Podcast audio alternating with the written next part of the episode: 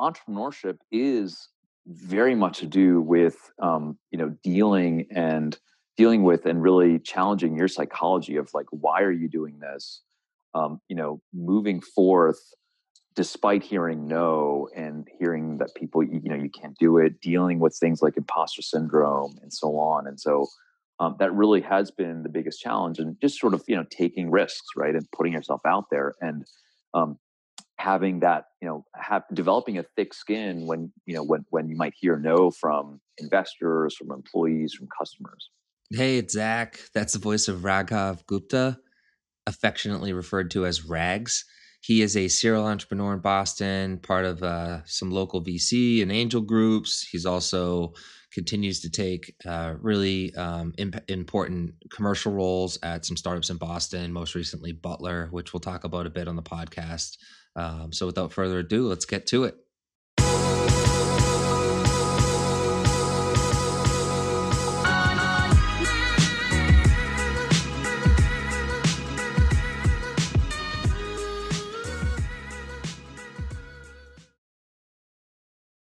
Silicon Valley Bank is a proud sponsor of Boston Speaks Up. For more than 35 years, Silicon Valley Bank has helped innovative companies and their investors move bold ideas forward fast. SVB provides targeted financial services and expertise through its offices at 53 State Street in downtown Boston and in Newton, and innovation centers around the world. With commercial, international, and private banking services, SVB helps address the unique needs of Boston's innovators. Learn more at svb.com. Zach Servideo here from Boston Speaks Up, and I'm here with Raghav Gupta. Hi, Raghav. How are you? Good, Zach. Good to be here. How you doing? I'm doing well, and and that's the probably the last time I'm going to call you anything other than Rags for the rest of the call. Absolutely.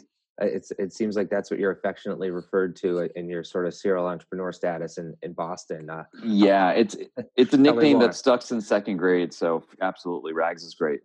Aren't those the best? So you you grew up in you were born in India, and then you grew you sort of like moved and kind of grew up in the Philly suburbs. Is that right? That's right. Yeah, I was born in Calcutta, and uh, my family moved uh, when I was a young age, um, and and you know they came to America to you know for for you know business and to launch a business, and and uh, there's a lot of migration happening then, and grew up in the Philly suburbs, and yeah, that was uh, nice. kind of the early part of my my my my life.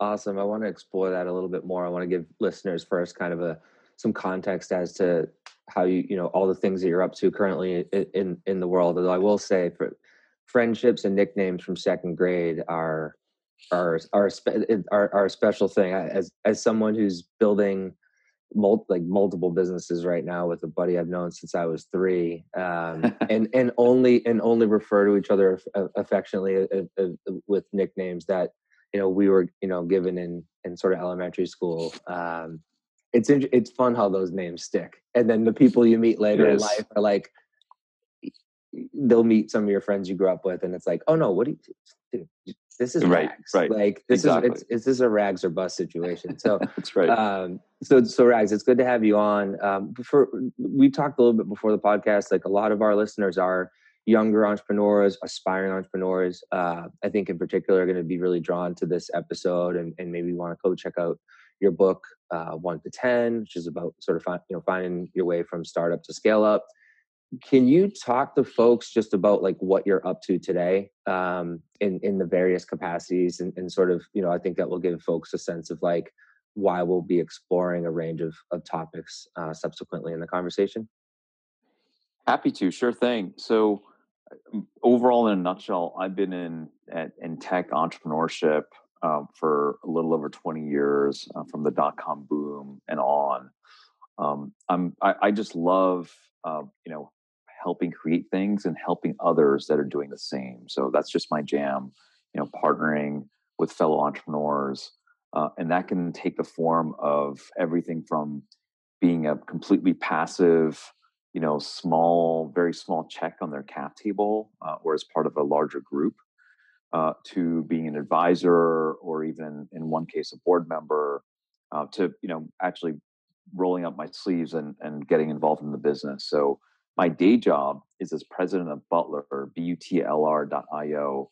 It's a spin out of uh, the MIT Media Lab, and it's like this next generation occupancy sensing platform. So it's a uh, it's a sensor that system that uh, is private. It uses body heat to understand human presence and activity, uh, and um, and then can get insights out of that. So whether and, and there's applications in in corporate real estate, in senior living, in retail, and others. So venture backed.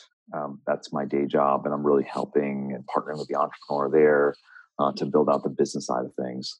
Um, I'm also uh, a venture partner at Hyperplane, which is a um, a Boston-based seed fund. Uh, we're on Fund Three, and uh, and so I'm affiliated with them. Um, they've you know they've been very active in Boston, uh, funding companies like Tive and um, LinkSquares and uh, uh, Vesper and Pickle and, and, and the list goes on. But been very active in B two B, um, you know, and you know, applied machine learning and um, AI and automation and and just you know um, other uh, other ventures more broadly of late. So I'm very happy to be with them.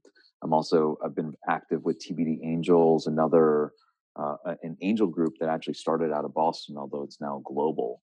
Um, and so um, you know been active there and you know investing with them as well great so a couple sort of follow-on thoughts here and i want to connect some dots um, i'll start with the last one there i have been friends with jason burke and mm-hmm. and sort of that clypd crew for well before the sort of their exit to AT&T Xandr and before TBD Angels and it's been really uh, amazing to see TBD grow from a dozen to hundreds of angels now around the world um, and have actually plugged some interesting um, angel investors that I became friends with in like Los Angeles and Florida, like into the TBD Angels group. And it just, er, it's re- really active group and um, pretty impressive sort of like platform, um, sort of like collabor- collaborative approach to investments. Um, and, and David Chang's been on the podcast, Jason Burke's been on the podcast. So it's, it's wonderful to sort of make that connection. And actually, just with my frame of reference being like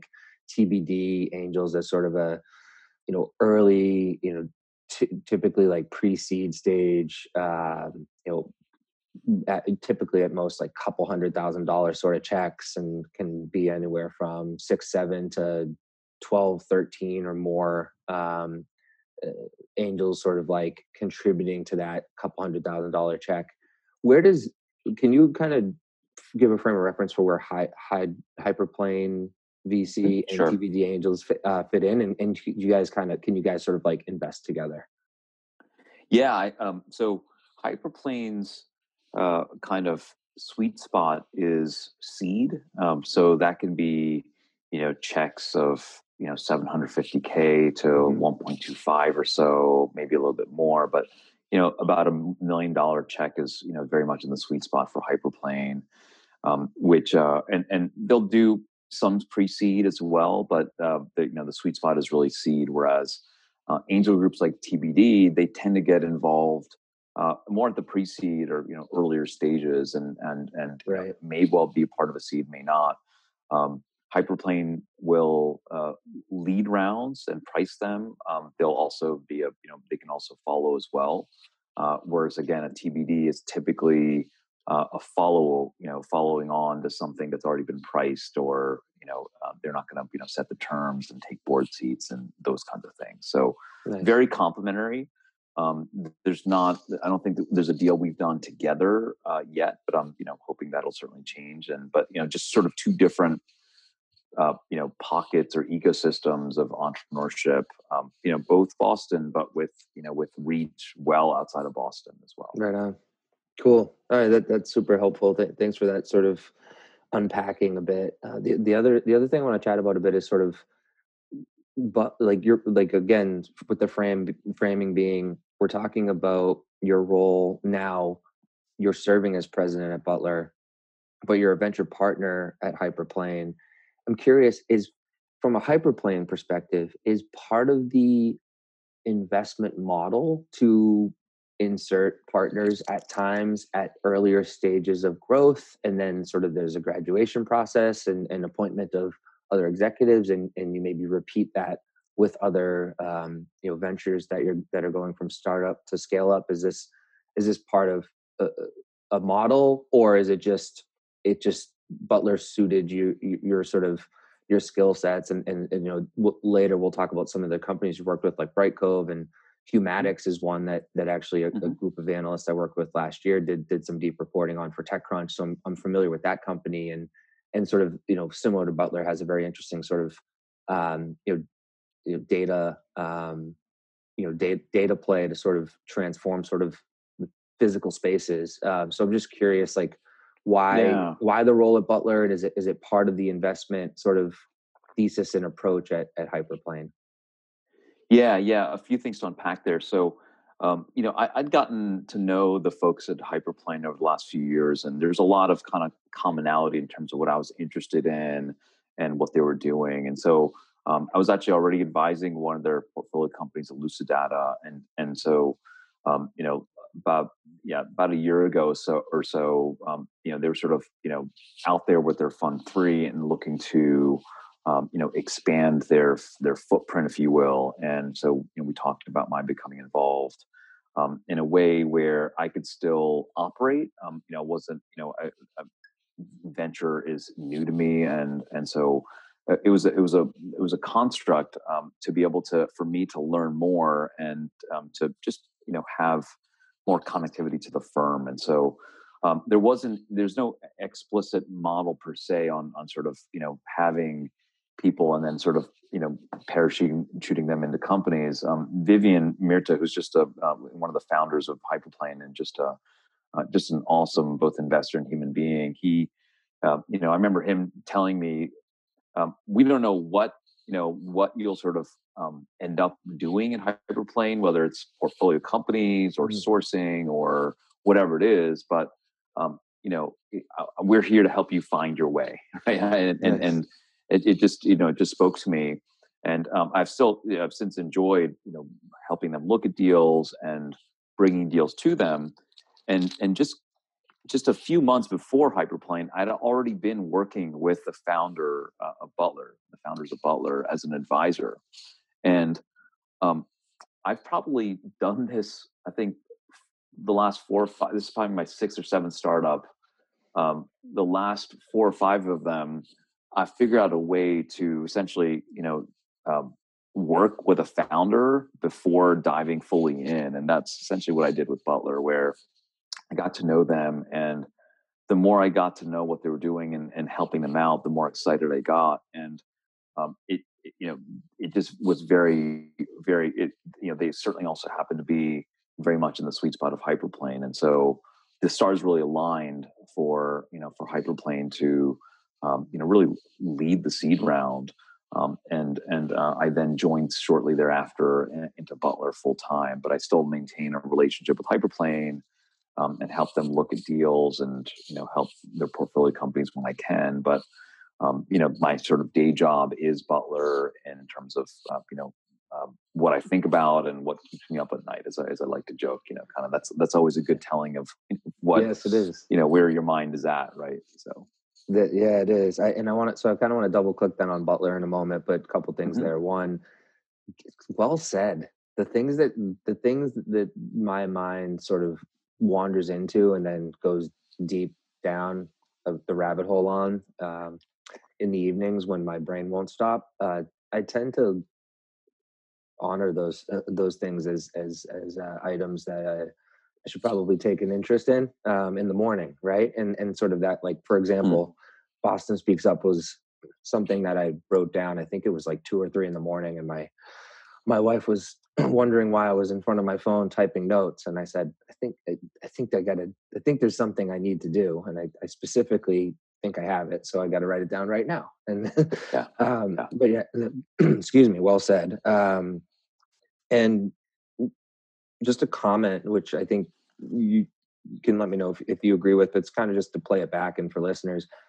It, it VC is a really interesting platform for a serial entrepreneur like yourself, and, and we'll talk about some of the some of the sort of places you've been at, which give you that serial status. Um, but even for aspiring entrepreneurs, like it, you get to see a lot. You get to see where the puck's going. You get to see where bets being made. I think you also made a really good point in the pre-podcast Q and A. You also you also get to look at places that are maybe being neglected, like out of home advertising, like never going to go anywhere, super prudent business, valuable right now. So eh, for for you, it, it, it and um, um, it seems to me that it was a fortuitous um, place to to find yourself at Hyperplane, sort of seeing a lot of things, and it, it perhaps helped crystallize. Well, I really like these founders at Butlr. It just so happens that now you know Hyperplane is is is sort of investing in in the company, Yeah, and, and now I can go all in, so to speak, a hundred and percent. And there. and I I really enjoy connecting dots and and bringing what I've learned maybe in one area to another. And again, with venture investing, you get that perspective, right? You see different types of businesses and the challenges they face, and you know what then happens, and and and and so it's it's a great way for me to learn and and bring that to whatever I do.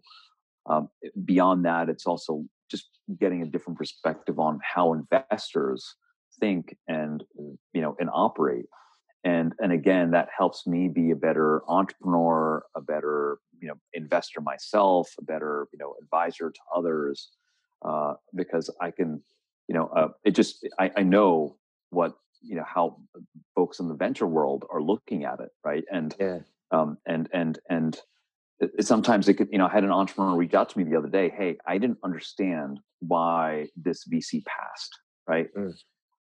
i perfectly do now right? And Mhm. so i can actually help them uh, understand and it doesn't mean you know it's it's sort of like it's it's so they can it can prepare them for whatever they do next right? Whatever pitch they have next right? And and this is not about you know anybody being a bad person it's about like there's a game you got to understand the game that you're playing right Mhm. and if you don't want to play that game that's fine just understand it and and then go figure out you know what makes sense for the business Yeah, that's right. So let's talk about what makes sense for the Butlr business. Um, where, what stage would you say you're at right now? And, and you're someone who can speak really well to sort of the, you know, the micro detail of, of sort of stages. Like, give a just give a frame or yeah frame it up. Like, where are you at? Like, from a funding perspective, from a scaling perspective, um, you know, Sure. where are Yeah. things at, and what's most exciting for you? You know, we're heading into 2022. Hundred percent, yeah. So I, would still put us in, you know, and this is sort of part of the framework I use in the book, but we're more in that zero to one phase than we are in the one to ten phase. So, um, you know, we've got um, our first uh, version of our product out that we've been shipping uh, for most of last year. Uh, it's the sensing system um, with you know a bunch of software on the analytics and the data and that comes out of it. Um, we've been uh, you know deploying that into dozens of customers um, that have been you know giving us feedback on the value proposition the product itself and you know just where it needs to be you know either new features or where it needs to be hardened or on those kinds of things. Um, and this year's you know really exciting because we're seeing a lot of that now that's going to then tip over into the next stage which is getting into production uh, and scale essentially at these customers and you know landing and expanding from them. And so again that encompasses um, uh, corporate real estate so helping uh, people with real estate portfolios understand how the real estate is being used whether it's for planning purposes for a better employee experience uh, or for um, you know saving costs right? Being smart cleaning or uh, or smart hvac type applications and so on. Um, and then there's a that's sort of our, our really our, our initial beachhead market, and we're working with um, you know big tenants, with, with service providers, with you know aggregators that are very active in that world, and um, and frankly currently have you know really um, you know a ton of demand, and and you know um, that's that's something else that you know that can also be stressful when you have more more demand than supply, but uh, that's something that's a separate topic. Um, the next market is senior living, where there's sort of this notion of um, of being able to better monitor um, uh, our aging population. You know, so whether it's aging in place or aging in facilities, and how can you better, you know, kind of you know help them stay well mm-hmm. um, and uh, use technology to do that, and also use technology to understand if things are not well. Um, so falls are you know one of the biggest yep. uh, you know uh, areas of concern and, and you know declining health, mm-hmm. and so are there ways that you can anticipate that there's a higher risk of a fall through movement patterns? And um, can you sense a fall after it's happened? And uh, mm-hmm. of course, there's technologies that are uh, present today that enable you to do that, whether that's you know wearables or um, you know radar systems and so on. And um, and yet you know they they all have their own issues. You know whether it's it's cost, it's false alarms, it's having to remember to wear something, etc. And so um, you know there's there's a you know a lot of uh, you know uh, excitement as well in this other vertical um, using the same platform that we built so yeah, you know, we're we're still in that zero to one phase, but we're you know we're we're we you know we raised a um, we announced a, a almost an eight million dollar uh, seed round last summer um, from you know from Hyperplane, um, you know Eric Paley Founder Collective, Tectonic Ventures, again great venture group there, E14 Fund, um, awesome fund, you know that's that's really focused on the MIT ecosystem uh, and a number of great angels like Scott Belsky, the chief product officer of Adobe, guy who wrote The Messy Middle, as well as uh, Chad Laurans, the founder of SimpliSafe, and um, and, and, several others that um, haven't been named, but you would know who they are. Uh, and so, um, you know, we're we're we're psyched about that, and um, you know, we've been out there, and and now this year it's going to be really you know scaling and getting our product out there in um, you know in a greater volume and really establishing that value proposition that product market fit. But you know overall why are people choosing us one it's private there's no camera in your face it's body heat so uh, there's no you know uh, identifiable information from that so there's no, no issues to put no it PII. up there. no PII so there's no issues to put it in an office to even right. you know, we have um, you know, we have a customer that's putting it in restrooms to understand restroom occupancy for cleaning, right? right. You can't do that with other systems. Yeah. Um, the second is it's just it's battery operated, so there's no wiring. You you don't have to pull wire and cable, and it's like there's no construction project. And so, mm. as a result, it's radically faster to deploy, and it's uh, a fraction of the cost of other systems. Yeah. Uh, and so from a scalability perspective, that's always something, and you know, you talked about Humatics. That was something I saw in just in general in indoor location and positioning uh, technologies is just how hard they were to scale, um, especially when you had infrastructure to put up and wire and calibrate and so on. This is like more like a, you know, this is just radically simpler that way. And so um, that's what really drove both myself and also, um, you know, the VCs um, to invest, which is like that elegance of simplicity and you know using actually technology thermal sensing which has been around for a while but actually using technology and you know ml and algorithms to make it smarter and and, and that's what really attracted us to, to to what the butlr team had figured out. Yeah legacy technology sort of new innovative application. I i, I am curious if, if my uh, sort of assumption would be one of the pieces of pushback you would have had early on, or the Butlr founders would have had early on, perhaps even as early as when they were kind of pitching it within MIT Media Lab, is sort of the the hardware component, like the hardware mm-hmm. and software. So it, it yeah. sounds like this is a more efficient hardware sort of you know you know it's it's not but it's not frictionless in that like there needs to be hardware produced and and and implemented et cetera right. so can you talk a little bit to those challenges because because and, and is that fair in saying like that that's the wrinkle here like this isn't a straight software company there's a hardware component but but there's perhaps opportunities in there because there's some legacy you know hardware business uh, business and and sort of territory that you can sort of go and grab if you execute correctly yeah that's right that's right i mean look you know it, it, it certainly you know hardware is not for every investor, right? And you know, hardware is hard. I can attest to that, right? There's there's no doubt about it. I think, you know, part of our thesis on Butlr is you're it, it's it's nothing exotic. Um, it's really taking um, you know established types of you know components and hardware and and putting intelligence onto them to make them do things they've never been able to do before Um, so that was, you know, that was part of our thesis. It's not like, you know, very exotic lidars or things like that that you're having to, you know, spin, you know, do do chip, you know, tape outs on and and you know being being very exotic that way. Although, you know, again, those can be um, very you know interesting businesses as well, but with just with the different risk profile and, and different capital you know needs.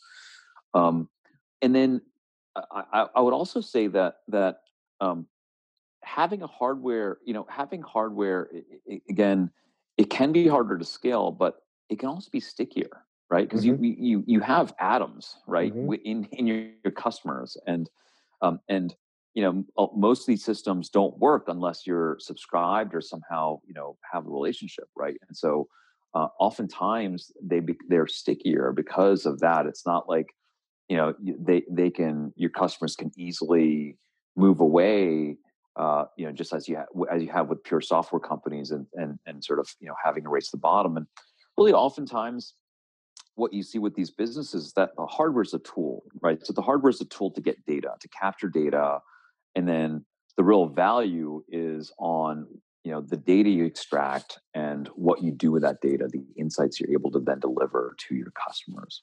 And so, uh, you know, it's it's almost like your you know your Comcast subscription, your you know your you know Verizon you know FiOS thing, right? You got a box, right? You got a box which is the router or the cable box, right? And um, it's a tool. It just it's a tool to server you content, right? And and what you're really paying for is that bundle, is that is that you know content bundle or broadband.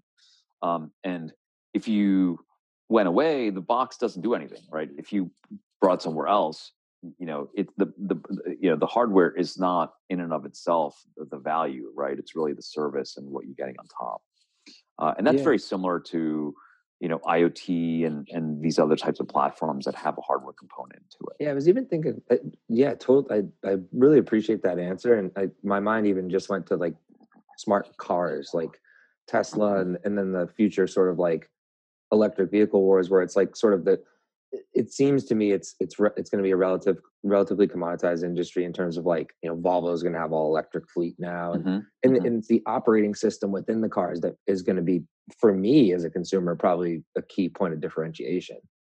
Yeah. How good's the screen? Is it is it you know is it is it family friendly? Is it intuitive, etc. Like right. we're, sort of like I, I think that's right, and I think you know beyond the the like the UX in the car of like charging, eh, you know, of of sort of the the driving experience and and the system it, uh, you know there's also like the overall like charging infrastructure right? Yep. and and you know how friendly that is and and you know i think that's also going to be a big part of it. And obviously that's why you know tesla has has been so far out ahead with others trying to catch up um, with that charging infrastructure. Yeah. Cool. Um, so i do want to go through so I feel like we've, you know, so, so at this point, you know, listeners have a good sense of of sort of the modern manifestation of rags, and I want to go through some of those um, successful, you know, exits that you've been a part of, and some of the companies you helped build in the last, mm-hmm. uh, really couple decades. Uh, but let's let's now go in chronological order and and go back in time to second grade, where with the birth of rags, and we'll work our way up to sort of uh, career riches. So from mm-hmm. rags to career riches. Uh, that's my that's that's my play on words for the day. Sounds uh, good. so so t- just back in time, like growing up in Philly, uh, describe a bit more of like your childhood and what your hobbies were, what your interests were as you were sort of like, you know, getting into high school and thinking about college and, and sort of like maturing into, um, you know, a, a young, a young human that, you know, little did little did he know was going to discover entrepreneurship from a mentor and mm-hmm. and sort of mm-hmm. go down this path. So I'd love to sort of like hear that story and then and then talk about the sort of career journey that ensued. Yeah. Yeah, so you know, as I said, we we moved at a young age and uh, to you know to the suburbs, and I mean, it's like, you know, it's like the kind of almost from a movie, right? The shock of the different culture. You know, here I was moving from a teeming metropolis of Calcutta, you okay. know, and with 10 million plus people to the leafy suburbs of, uh, you know, of, of, of, Philadelphia, you know, they're fairly affluent suburbs. And boy, was that a shock, you know, I mean, and, and, and, um, I wrote about this actually for my college essay, right? Just like the experience I, I, I vividly remember of um, you know, walking, my parents taking me to a Toys R Us um, after we had, you know, when we had gotten to America, because that was sort of part of the, I guess the the incentive, right? Was was hey, we will get you any toy you want here, right? Yeah. And I was used to, you know, the kind of the the the markets in the corner shop, which you know, which were little kind of you know holes in the wall, right, where you'd have toys sort of hanging on the wall, right? And and here I walk into this warehouse where it's wall to wall toys, you know, with aisles and aisles, and I was just overwhelmed, and and I I couldn't, you know, I couldn't believe that there was this land that had this sort of abundance and uh, and and anyway, so that you know, it was, it was obviously a, a formative experience, but um, overall, look, you know, it was. Um, I very much appreciate what this co- this country did. It was, uh, you know, they they well, you know, we were welcomed, and um, you know, I made friends, and you know, certainly took pains to try and fit in, and you know, um, developed an American accent, and you know, started getting into sports, and that was, uh, you know, very hmm much a way for me to kind of um, get to know people, you know, soccer and baseball and tennis and those kinds of things. And Nice. um, and you know, in, in a in an Indian Asian family, of course, studies were very important, and so you know, worked hard at that, and and um, you know, was was uh, you know, and, and just enjoyed um, you know math and science and and everything else, you know, stu- studying all those topics, and then, but it was also sort of I, I remember uh, a, a, t- a high school teacher of mine um, telling me once, just stopping me in the hall saying, "You're so ready for college." Um, and in you know, in retrospect, I think you know it was sort of a little bit. Uh, I was just, I guess, ready to broaden my horizons, right, and just and just Right. get out there, and you know, maybe the the town was a little bit, you know, sort of, uh, I don't know. Um, I was just ready to kind of break out. I was at, at a public school, I think, just ready to kind of you know broaden my horizons, and so, um, so yeah, you know, went to college, and um, that certainly you know changed my outlook a, a ton as well in terms of just you know um, both it being eye opening and humbling and and and you know formative all at the same time. Nice. But before you go into college, I wanted to just double click on something you mentioned early on, which is your parents. Were they st- did they start and build a, a business or businesses when they moved to the United States? They When did, yeah. Yeah. They It was they they, they yeah, it was a um it was essentially a you know import export business, so very Okay. old school um, you know uh, importing um sort of you know different types of you know metal you know very sort of you know infrastructure type products Yeah. from India and China and Brazil into the US market. And so um, it wasn't easy for them and and it, you know certainly uh, you know like they were working you know um oftentimes out of the house uh, you know, not easy at all. But that was, you know, it was they were able to, you know, start a business and um, and and make it work. And so, uh, yeah, that was the, that was you know what brought them over uh, in the first place. Cool. And did, did you ever participate in that business or you know support the business? Or I imagine you you certainly witnessed that you know your parents sort of working hard and being being entrepreneurs. Um, so is that that maybe helped. Yeah. I'm just was thinking. It, it's I just true. I, it I, triggered to I me when I when I thought of that teacher saying you're ready to move on. yeah, I'm I'm sure being yeah, around your parents like yeah. Grinding and being entrepreneurs like even if it was it, it, it probably helped a lot. It's true. Yeah, no, it did. You're you're very right about that. Um, you know, the, the the just I was exposed to it. I heard them on calls and uh, you know saw them. You know, saw the office downstairs. It was in the basement, right, Yeah. for a while, and and just was like I think remember you know, helping with filing and Yeah. you know those kinds of things Sure. and uh, I remember taking some family trips and I don't even, even you know you might not even know what this is but they took a telex machine with them on, on the trip Don't know what um, that is. which is which is yeah yeah so so you know this is something for the listeners to google but it's this machine um, that's essentially like a old school almost sort of fax machine okay. um, and and so it was like a way to communicate and people would take them it's sort of like a it's almost like a uh, in between a telegraph and a uh, and a and a and a fax machine. And so, um, yeah, I mean, that was like you know, you kind of uh, just sort of you know part of the deal. We, I guess I, I didn't even think anything of it. Um, and you know, not to mention, I've got you know other entrepreneurs in the family uh, uh, as well. So it's you know very Nice. much uh, you know living and breathing that. Yeah. Cool. So what um what were you eh, focused on studying when you went into college? Like where did you go to school and like what was your what was your focus at the onset and then how did that change as you experienced and and broadened your horizon?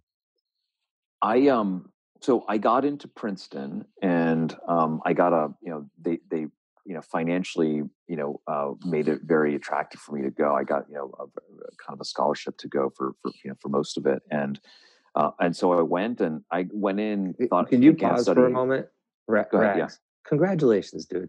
That's Oh. fucking awesome. Like you moved to America, your parent your parents are grinding, they want you to have like this awesome life. They take you to Toys R Us, you work your ass off, and you get a pretty significant scholarship to go to Princeton University. Hell yeah. That's awesome. I just have to like Thanks, man. Yeah, I- it- that- it that's is- super cool, dude. Like that's awesome.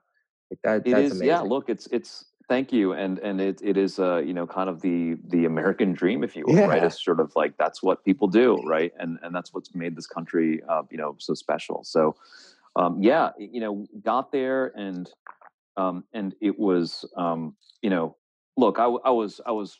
I, I did well in high school, right? I was, you know, one of the top uh, students in the class and whatever. And I got to Princeton, and it was like, ah, like there were all these people from different walks eh, of life you know some people who it was the first time you know in their family going to college and others that were you know uh, kind of you know had last names that Yeah. were yeah you would know right right. and everything in between and it was um humbling right i was no longer the sort of hot shit you know yeah. uh, person. I was just one of you know of 1,200 people, right, who were all remarkable in their own way, and um, and you know, uh, and it, it was, and then also just college life of you know meeting people and partying and just sort of seeing what it all has to offer, and uh, it was it was uh, you know it was eye opening and like I said, humbling, and uh, and and I remember having my first. I didn't do very well in the, first uh, when I first got there, right? You and, And- me, you and- me both. It was Right, right, and I was a, like- I was a top five in my class, and I got to Yeah. college, and I got shell shocked for a semester. it was like yeah yeah Same And thing, was like- public high school, and and got into Right. a good school, and I was like, oh boy, I'm gonna have to work harder. ha- exactly and i had these midterms and i just didn't do well and i was like, meeting with my advisor and he was looking at my like my like cocky letter that i wrote like before getting there right of like who Right. i am what i want to do and he was i was like i don't know i want to be ceo and this and that and he's kind of like looking at my cocky letter and then looking at my grades and he's kind of like you got some work to do huh or something and i was like yeah so um anyway you know it was able i was able to kind of find my way and and and, and you know figure out um you know just sort of the right balance of of you know studies and and where i did. But long story short i went to study mechanical engineering um, mainly because that's what i think you know my dad had studied. And i just thought engineering is a combination of math and science suits me i'll just do that.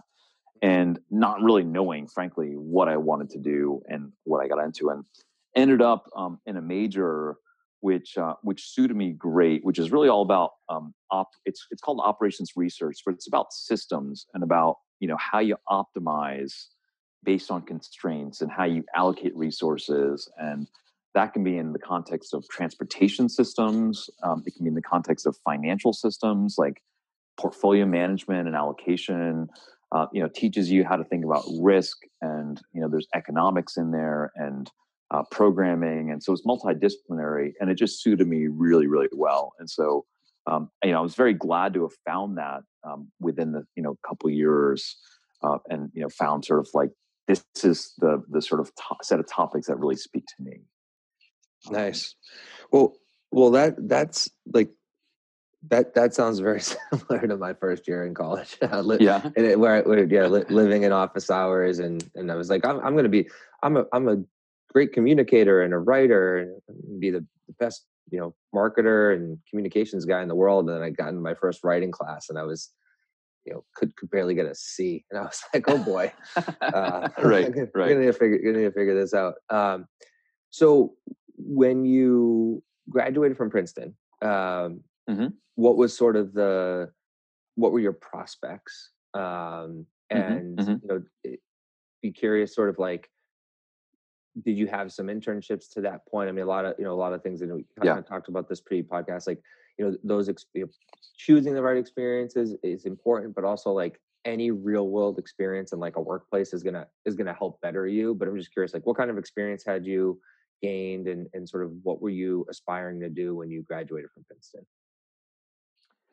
Yeah. So, I, so, so the first year or two, I, I, you know, I, I did what I did in high school often, which was, um, you know, work at a golf course, and it was just an awesome. It's just an awesome summer job if you're in high school. So, Oh, I, yeah. you know, highly recommend it. It's just like Yeah. just something that's sort of more physical, right? Whatever it is, it, it, just, it was just, it was just great. So, That's cool. My, um, my I version of up, you that. know, in- was- sorry, my, my version of that was the working for the city as that I grew up in as the as the groundskeeping team in the summer with my buddies from high school. Yeah. It was just It's- like it's- physical labor, and it was like, and I wasn't thinking about internships yet, and I'm like, this is kind of nice. Right. So then, so then Right. after a No, couple I- of years of that, did the did the did it start to the dial start to shift in your mind a little bit? Like maybe I need to shift up what I'm doing in the summer.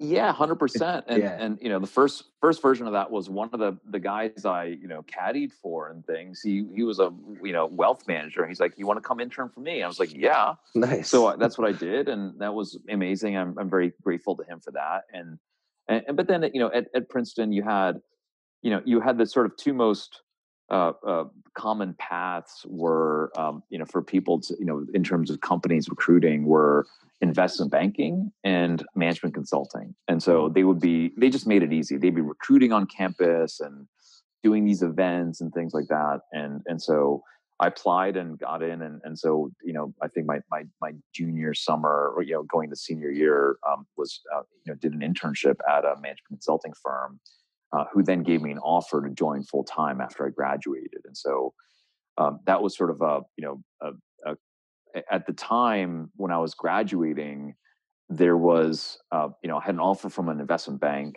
an offer from this management consulting firm, and then uh, my professor had was offering to help uh, me and a team get funded for this thing, this idea we'd come up with in a course, and really that's what op- you know ultimately opened my eyes to entrepreneurship and tech as a career path.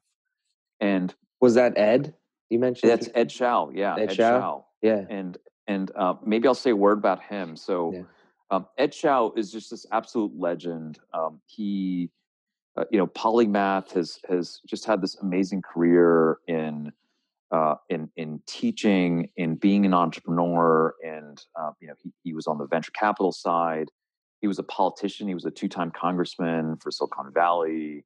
Uh, just, just uh, it, it, you know, he he was ran the storage business for IBM. Um, just not just a, an amazing career, but just a uh, an amazing human being. And um, uh, this is in the late '90s. He taught this class called High Tech Entrepreneurship.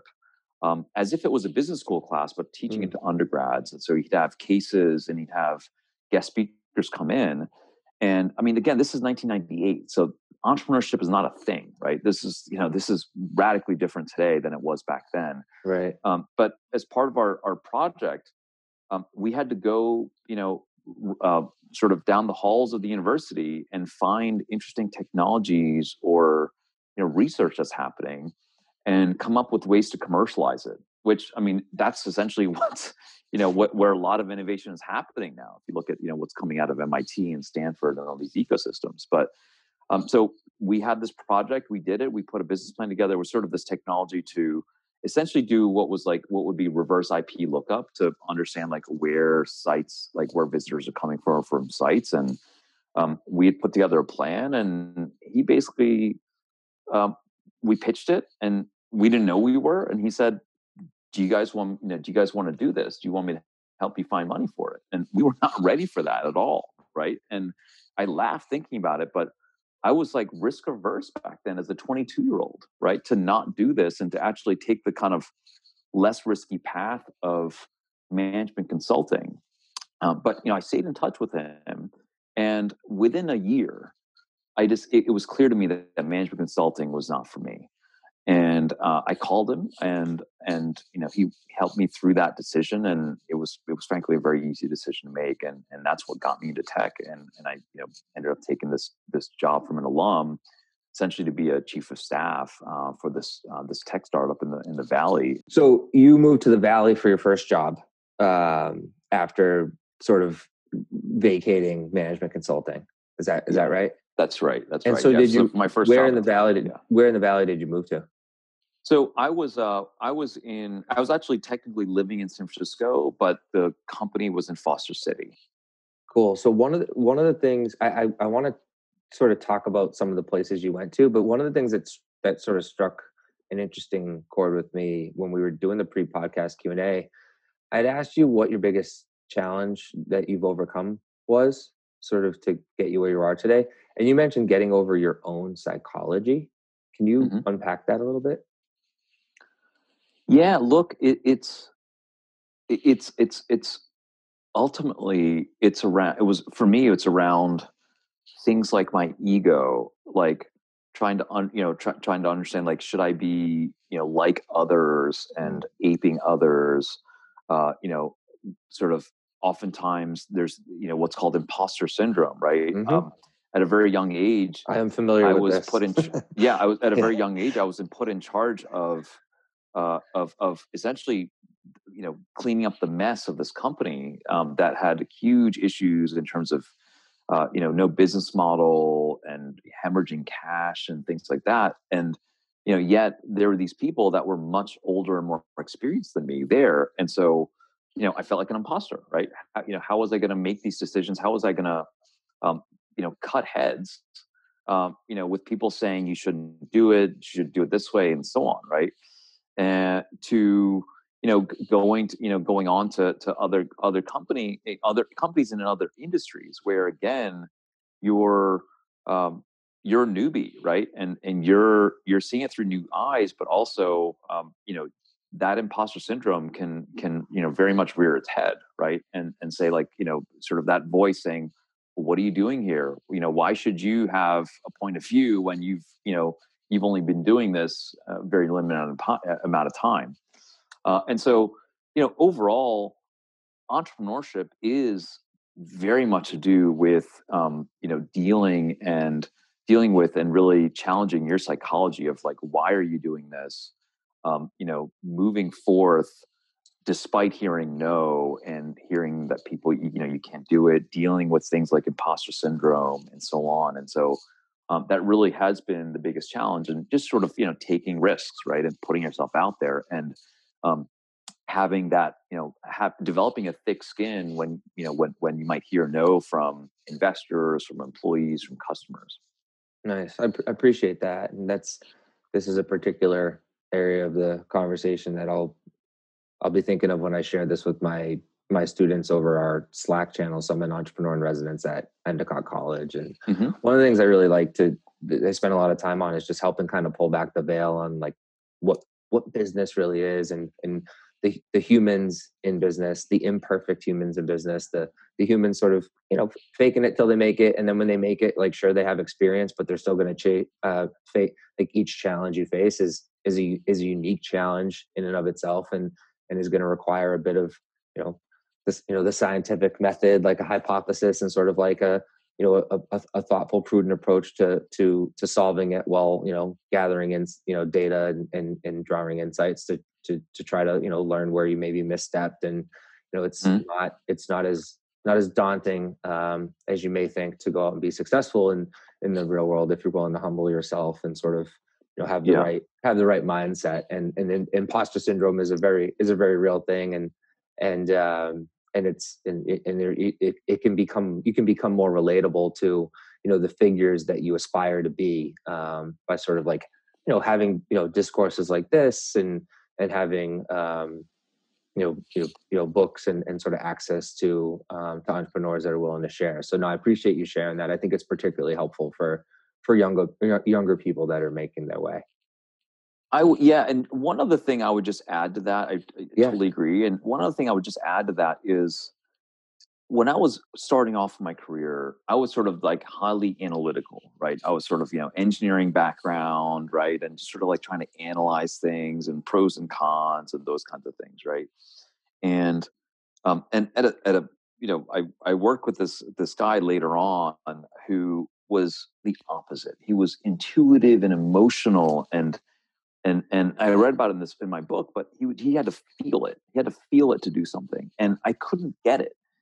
And and after having you know, this was the founder of Video Plaza, Sorosh Tavakoli, and and it, it it really hit me that the emotional side is so important uh, to being an entrepreneur.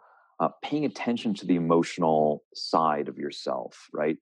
Um, how are you feeling? How are you feeling about the business? Like, what you know, where do you get confidence or not?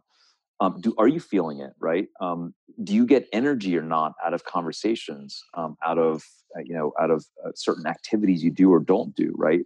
Um, paying attention to those feelings actually are, are like really matters and those are really important signals and so just something yep. else I, I, would have told to my younger self when i was yep. starting out um, it, just to you know to offer up to others nice no that's that's wonderful thank you for sharing that so talk, talk about some of that perspective you you gained as you sort of embarked on the journey from moving to san francisco working with your first your first sort of tech company in earnest. Mm-hmm. Um, talk about some of the highlights that sort of that followed. Uh, was was it was was Brightcove sort of like being part of the founding management team there? Was that one of the first kind of big um, big moves that you that you made, or like what's sort of the what's yeah. the sequential order of things? yeah, yeah. I mean, so so that that first that first company and ended up being at like a web 1.0 early version of a uh, you know an audio streaming platform you know uh, to enable creators and what we call today to put their own radio stations and radio shows together and stream it online and um, it was tough it was you know ahead of its time mm-hmm. um, it uh, you know we, we you know not only was it that but just dealing with the dot com implosion um, and uh, and on top of that, having the record industry, the music industry, um, you know, fight us tooth and nail and threaten to sue us out of existence and so on. Right? It just it was like one thing after the other, and it was really tough. But it was this crucible for me to develop leadership skills and management skills that you know I've kept with me you know to this day. And you know, as I tell people, uh, I mean that that period, it was like this nuclear winter of uh, of kind of you know just like nothing going on, and so the financial crisis of 2008 just didn't phase me uh, because I'd been through this other you know this this this period as well. It was just relatively just like like night and day. Um, and so, but right. you know, my my promise was to get the company to profitability and kind of you know keep the lights on and and get a business model in place and all that, which we did and and you know we were breaking even, but it was clear that the investors at the time didn't have the the, the appetite to properly invest and uh, really make something, and so it was going to take a long and really become what we call a zombie in, in, in sort of VC and startup mm-hmm. world. And so um, I, you know, I was pretty burned out. I, I, you know, my partner at the time was in the East Coast, so I ended up moving back east and uh, and you know followed her to to, to Boston and uh, you know hooked up with Jeremy Allaire and Bob Mason and that team at Brightcove, and it was just uh, an amazing experience. What, know, what year was this? This was 2005, so. Okay.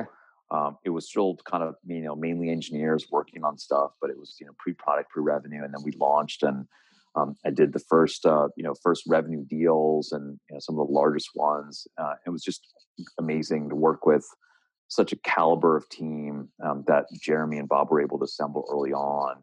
Uh, folks like Elizabeth Bentel Carpenter, who's now the CEO of Circle, and uh, Adam Berrey, and uh, uh Andy Feinberg, who became the CEO of Brightcove, and who's now um, a partner at Argon Ventures, along with Bob, and uh, Tarif Kawaf, who's now the president of our studio. So it's just like a, a pretty special team and uh, and working with them and helping build that business. And it was it just took off. It was just one of those things where the timing and the product were right and um, and and you know we started landing these big deals uh, sony music new york times uh, you know universal music and and just the list went on. And um, and so it was a you know fun um, first couple years. And then um, there's uh, you know sort of this opportunity for me to uh, to go international, and uh, and so they moved me out to the UK to uh, to to you know help roll out internationally, and that's what I did in 2007. Is is moved to the UK uh, nice. from Boston, and uh, and that was again an amazing amazing run. That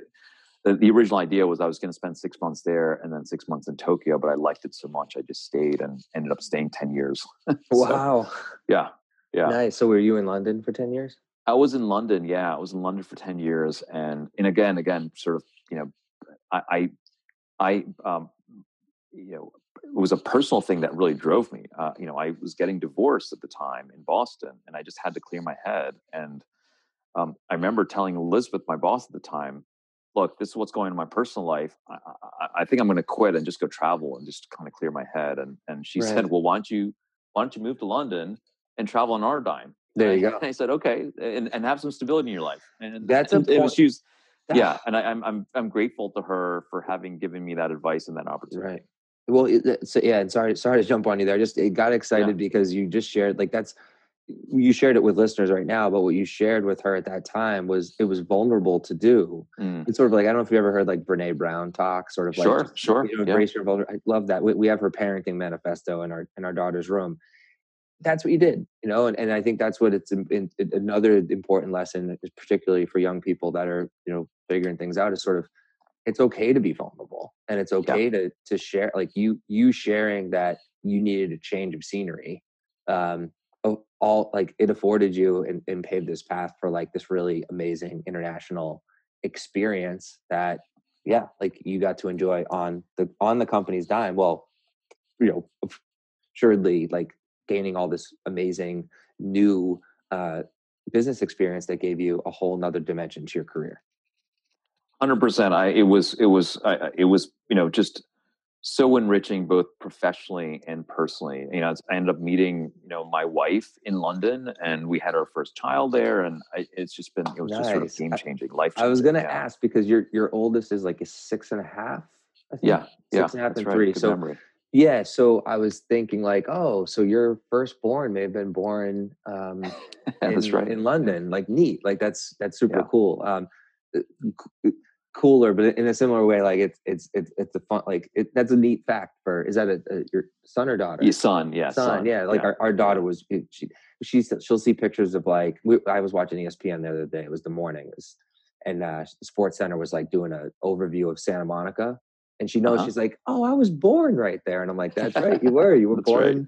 You were born in a hospital in Santa Monica, like that's right. Yeah, but it's it's it, that that's neat. Um, and your family sort of you know so you met you met your your wife there and that's a, so that's that's a special place for you london you it is the, you know it's pandemic special. aside is that is that a place that um you'll make regular visits to you must have an amazing like peer group and kind of like you know network there it, it is a, it's a special place and uh, yeah I, I, you know it's almost a second home of sorts and uh, and i'm looking forward to getting back i you know for various reasons have not been back in, in in several years actually since we moved back here and uh pandemic threw that off, and so very much looking forward to going back there and um, and you know catching up with with friends and and and uh, and just you know and family there. So um, cool. it is it is a very special place. Nice. So so so talk about making your way back to Boston. Like when you did that, mm-hmm. like sort of like yeah. what happened sort of post you know Brightcove. You helped it grow to the, to the, to IPO, and then you, you had a couple other successful um, you know journeys after yeah that? so after Brightcove yeah I, I, I left and and you know ended up joining Videoplaza and uh, and first as a board member and then um, really partnering with the with Roche to help grow it and two years later we sold it to uh, Telstra which was doing this roll up plane video and and um, you know worked there a couple years uh, as part of the integration and um, ran Europe for them and um, you know there was opportunities for me to take a bigger role in uh, in the company in in Silicon Valley, but um, I was kind of you know a bit done with video tech and ad tech. Uh, you know, I felt like I just wasn't learning as much, um, and was just a bit jaded or disillusioned. And so I did my two year earnout and didn't have anything lined up. And and you know, my wife and I we just decided, you know what, it's time to kind of make a move. And here we are in central London, and where can we go? And no no city in Europe spoke to us, and uh, and so we decided to you know it was the U.S. and it was either the Bay Area or the New York area or Boston. And actually, my wife suggested Boston. She said, "Look, you know, we know people there from kind of your Brightcove days, right? And um, and professionally, it's a place where you know I, I like to partner with people on the commercial side of things. So I like to partner with technical people mm-hmm. and um, help them on the you know business and commercial side of things. And certainly Boston seemed to have a lot of that opportunity yes. of you know that technical talent. And um, and and and so you know, we decided, and Boston was just closer physically and culturally to to to, to Europe, and sure, and just more manageable. And so we we did, and and it's been great both professionally and personally. I think you know the Boston ecosystem is is you know is rich with, uh, and and just we talked about about this before the podcast, right? But underestimated, right, in terms yeah. of the, just the the intellectual talent. The you know you have the the whether it's the tech ecosystem, biotech, the education ecosystem here, the uh, medical ecosystem, and it's all here. And mm-hmm. and you know at the same time, as I tell people, you can be you can live, you know, with some space while being you know within an hour from the ocean and the mountains and the lakes and yeah. the city and i can get to the airport within 25 minutes and you know i mean in new york and, and london you're just you're lucky to get out of your neighborhood in that time. Right. Um, right yeah. Yeah it's the same it's like it's like los angeles in that regard like right. london, london is. Yeah exactly. Uh, you can live like i, I you know I, I want to ask you in a moment where you are but like i, I found myself in you know we bought a home in in beverly and it's uh-huh. we're, we're yeah. right by the ocean and we can we can you know sp- you know drive 15 minutes and we're in the farms of Cape Ann, but I can also right. walk to one of the five train stops in Beverly and be at North Station in 35 minutes. And right. I can take the train, the Silver Line, and get to the airport in in a, in a half hour. 100%. So it's just it is. um it, it was talking to another friend of mine. He was over for New Year's. He he also lived in LA, and we're like you know, because it's getting cold now, right? Like I, I, mm-hmm, I mm-hmm. dropped my daughter off at school today, and the the air pressure psi levels in the car were screaming at me because they're so low mm-hmm. from the from the cold air. Uh, yeah. But we were saying, like, you know what? Winter's coming. It's cold. But one thing that is nice about living in Boston, this part of the world, is like we're we're part of this just rich ecosystem um, across industries. Uh, but there's also just like a sense of like comfort and sort yeah. of the in, in in in in in ease and like the lifestyle that you can have and, and just the maneuverability you can have 100% and, yeah. and move around and whatnot so so what um where's you know where's home for you what what community is home yeah we um so we've been living in winchester um yep. for the last few years and and you know been very happy with it and and it's you know it's been a good town for us good green space and nice um you know good school system and those kinds of things and uh and and yeah so that you know that's that's it's been nice to uh, you know, to and just nice to have that space as well in the last couple years. Yeah, great. What um so to, but we have you know as we we're running up on on time, but I wanted to double click on one of the more recent companies work with pre Butlr, um, Humatics. Yes. Uh, talk a, a, bit about just you know share with listeners like what Humatics is and and and sort of you know is, it, are you still you know at, at, some level like an advisor there? Just just curious because there's still a lot of a lot of space yeah. Humatics is is is planning to cover. Humatics is uh, is a is you know again a, a company I'm I'm um, I was so proud to be a part of. Um, founded by by Professor David Mindell, uh, MIT professor, and Gary Cohen, and uh, you know with a very you know very much a kind of a you know strong Boston connections with uh, Fontinalis, Chris Cheever, and and Ray Stata, founder of Analog Devices, as an investor and board member, and Amy Villeneuve, and um, and and the list goes on. Um, you know, when I got there, so humatics is the, the you know the core insight is to use um, you know sent radio frequency uh, signals, uh, you know, sensing modalities to be able to micro-locate things down to the centimeter, down to the millimeter. Um, you know, again, part of the core insight is GPS is this miracle technology you know you have satellites in the sky and they can locate you on the grid of the earth to you know within you know uh, uh, some meters right mm-hmm. um, and actually with some other techniques you can get even, more precise than that uh, but yet you know gps as miraculous as it is um, doesn't really work indoors and we you know where we tend to work and live um, whether it's in, in, tunnels in buildings in places like that and mm-hmm. you know mm-hmm. again like you're you're you might be in a in a convention center or a mall or places like that and you know you fire up your phone you, it doesn't really know where you are right? You might be you might think you're on the other side of the building right? And it's just crazy that it's 2022 and it's still like that. And so it, with Humatics um, you know they've got these technologies to be able to microlocate things down to down to the centimeter down to the millimeter. And and and so the challenge there was to really figure out the best uh, application for this type of technology and uh, and so with one uh, with one of the technologies, you know, we really found it in train positioning uh, for you know positioning and understanding where uh, subway cars and you know trains are in, in transit systems, and you know, we ended up doing a high profile.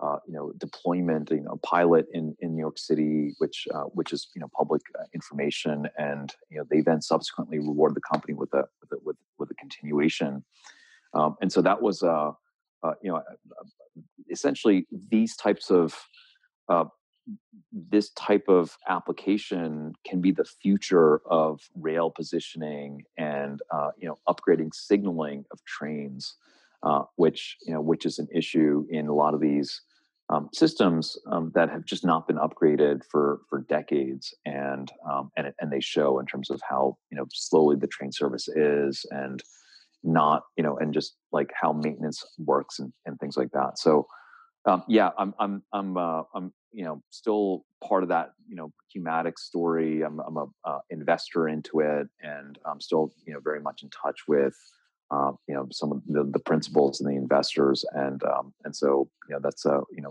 very much rooting for them. Nice.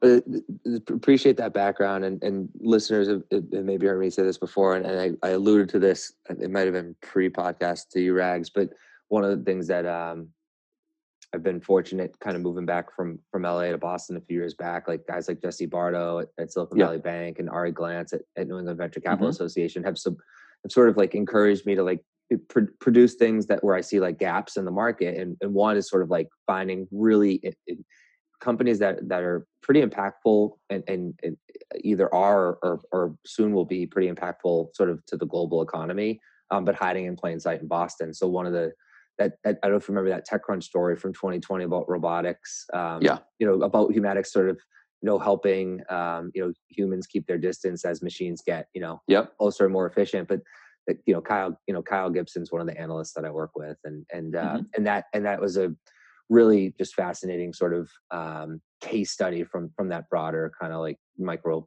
location robotics report we did. But one of the things we're doing in the, in the months ahead here in, in 2022 and, and hopefully in the years ahead we'll be sort of exploring other industries so the next industry we're looking at is cybersecurity and, and some cool. of the really interesting sort of um, subsectors and like new clusters kind of coming about and the, the impact of you know cybersecurity is kind of shift to DevOps and and and not just at a macro level but at a micro level like some of the things that people may not realize are happening and changing in cybersecurity and how and and sort of you know who those companies are, what the challenges are, et cetera, and, and sort of similar to how we approach the um, you know the robotics report and focus on mm-hmm. location robotics, which you know really really became a pretty strong focus on what Humatics is doing. I think yep. It's just a good example of why Boston is so fascinating, and I think you know the the challenge I think for all of us is is to sort of continue to find ways to distill it down to sort of like salient points that we can you know distribute out to the world and kind of and, and, share what's going on. Like not so much to attract more talent, we got plenty of it here, um, but I do think to help sort of raise awareness for what's happening and perhaps help accelerate um, some of these product market fits that really would, yes. would suit the world and, and, and are pretty purposeful pursuits. So some some alignment. It's true, and, and the, the, ecosystem ecosystem is earlier stage here in Boston. When I when I moved here, I figured yep. I was gonna I was gonna be going you know go, going in that stage and uh, there is you know there's a ton of talent there's you know there's there's financial capital and and you know intellectual capital and yeah it's really to me um, helping accelerate that and and you know uh, with these companies that are that are um, you know burgeoning and and and actually for a, a number of them helping them potentially even stay independent a lot, lot longer than they might otherwise have done that's right right Yep. Um, you know, if you look at like Kiva Systems, which was, you know, it, which is a kind of unsung story, at least now, right? But um, the amount of value they drove for Amazon, right, is has just been remarkable. And and you know, they got they got you know they had a great outcome. Don't get me wrong, um, and you know, it was life changing and just a you know, I think it was like a seven hundred seventy five million dollar outcome. But uh, you know, I just that's just a company I, I look at and I just wonder had they stayed uh, independent longer, right? Mm-hmm. Where where might they be?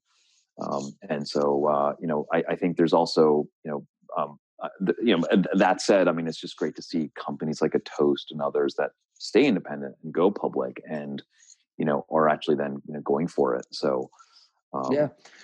Yeah, it's it's a good point. I think that I mean the point we're kind of making uh, to summarize it, not to oversimplify it, but there's a connection between sort of awareness and commercial value, and the acceler and the you know the realized um, not just the potential, but the the realization of commercial value, and the, the more that you know, the more that we can help early stage companies in our ecosystem sort of you know find their product market fits and their their revenue streams and and and retain uh, their independence or a level of independence longer, I think you're going to see a continued maturity of the market. Uh, yeah, which I think is is really it's certainly exciting. It's you know for guys like us, and I think for a lot of folks that that listen in.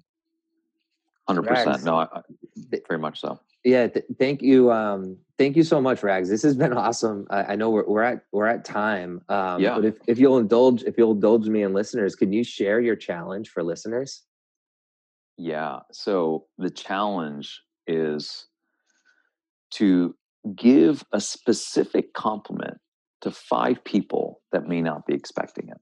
Uh, it could be a compliment, it could be some sort of token of appreciation. Um, and it, you know the reason, and I, I'm, I have to remind myself all the time to do this as well, is we are human, and we we really love um, hearing feedback from our our peers. And and and not just a general hey you're a great person but hey when you did this this is what i got out of it or this is how you impacted me right? And i really appreciate that or something yeah. like that some specific compliment. And they will remember that for years i'm taking the challenge myself when we get off here so i love it so you heard it you heard it listeners like five people that are absolutely not expecting it in your life give them some yeah. compliments, give them some gratitude, and uh, not just make their day, but but leave them with something that that they'll be you know that can impact them and they'll and they'll reflect on for years. Like bring some positivity to someone's life. Hundred percent here in the beginning of 2022. Let's do it. Let's do it. Rags, this has been a pleasure, man. Really, really appreciate it. Looking forward to sharing this conversation with the community. Thanks, Zach. It was it was great fun. All right. Take care. Looking forward to hanging out in, in real life at, at some point in the future too. Let's hang out in real life. I'd love to let's, do it. Let's do it. Look All right. You take care. All right, man. Take All care. Right. Bye. Bye. Cheers, Boston.